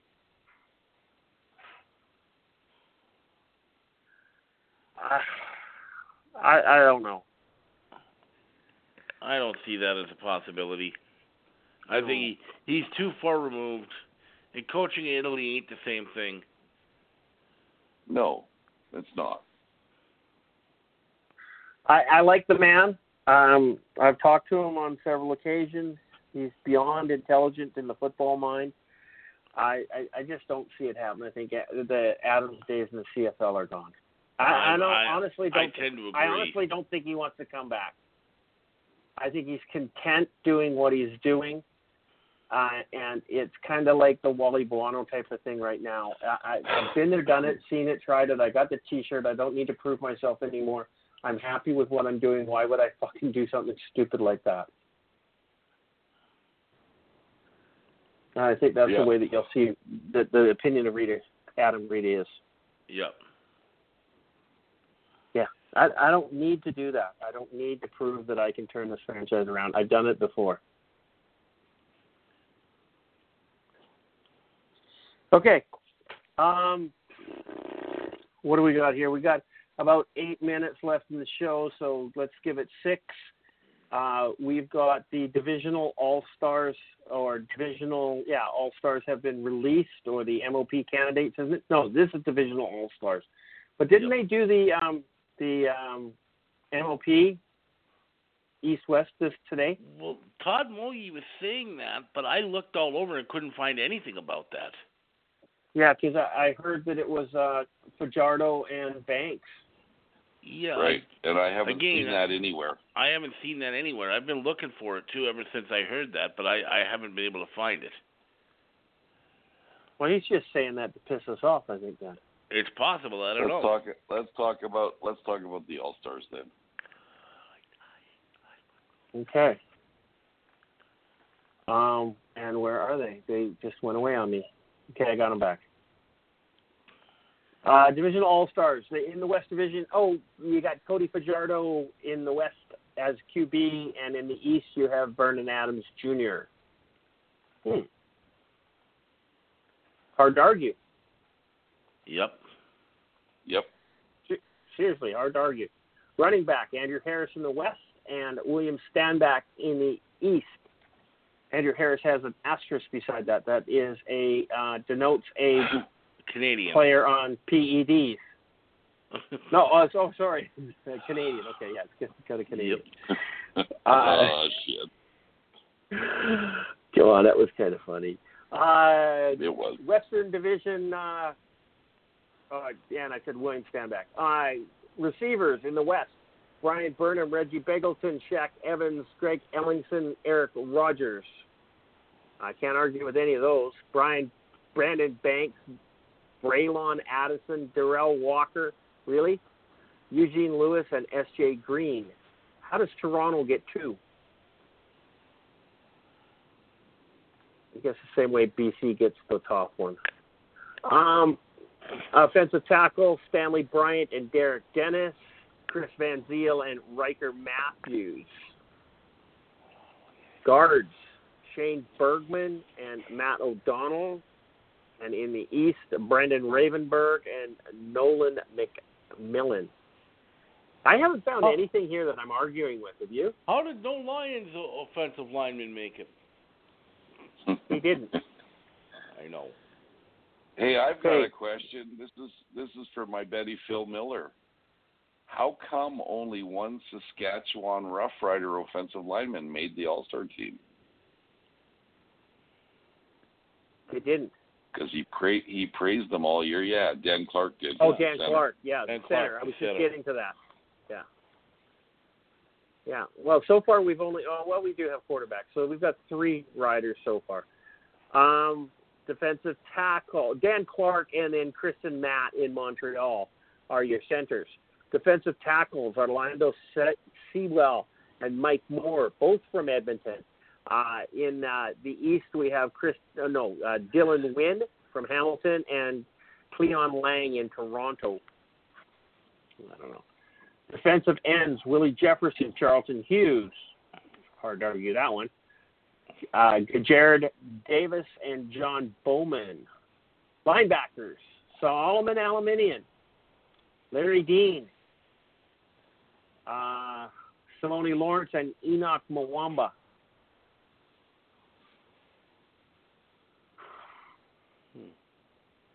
What's a CLB? Um, CLB is Corner linebacker, which is Yeah. another word for uh, Sam linebacker. Middle Sam linebacker. Derek Moncrief from Saskatchewan and Patrick, Le- Patrick Levels in Montreal. Don't know who they are. Uh, quarterbacks, uh, Trey Roberson and Winston Rose, Tommie Campbell, and Delvon Breaux. Delvin Breaux. No, Delvin Breaux. At halfback, Marcus Sayles, uh, DaShaun Amos, and Greg Reed and uh, Richard Leonard. At safety, uh, Mike Edem and Tundi Atunde Ad- That's the Adeleke. Adeleke. Adeleke. Yeah. Atunde There you go. Adeleke. Tunde Dekel- Tunde Adeleke. Okay. And a kicker in the Western Division, Sergio Castillo. And in the East, Lirim Hajrullahu. Why can't these guys have like no, normal names like John Ryan? Jon Ryan's the punter, and Richie Leone is the punter in Ottawa. I, you know what? I think I would take Richie Leone over John Ryan. And uh, special teams is Mike Miller and Frankie Williams. Anybody that you think missed this list?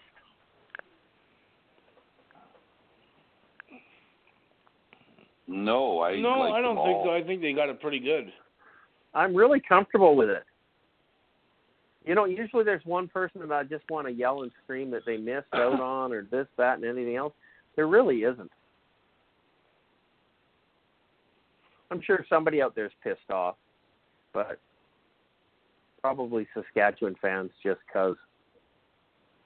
They're probably mad they don't have more offensive linemen. Do they have you know an what the offensive line? scariest Other than well, I guess Dan Clark, yeah. the scariest thing on here is, and I don't want to pump Calgary's uh, yeah, Calgary's train, but there are three All Stars on here that all played for Calgary last year. You mean that aren't on Calgary this that, year? that are no longer there now. That is correct. Yeah. Patrick Levels, Atunde Adeleke, and uh, Ja'Gared Davis. Yeah. Well, Solomon Elimimian's kind of there too, right? And isn't it a neat thing that uh, you know so a certain couple of guys used to flap about how much how how they got uh, come on Adam Bighill on Winnipeg and Oh, the the show's not, over. He's, he's not a The- he's yeah, not an hey, hey, all-star Bob, this I- I- yeah, I,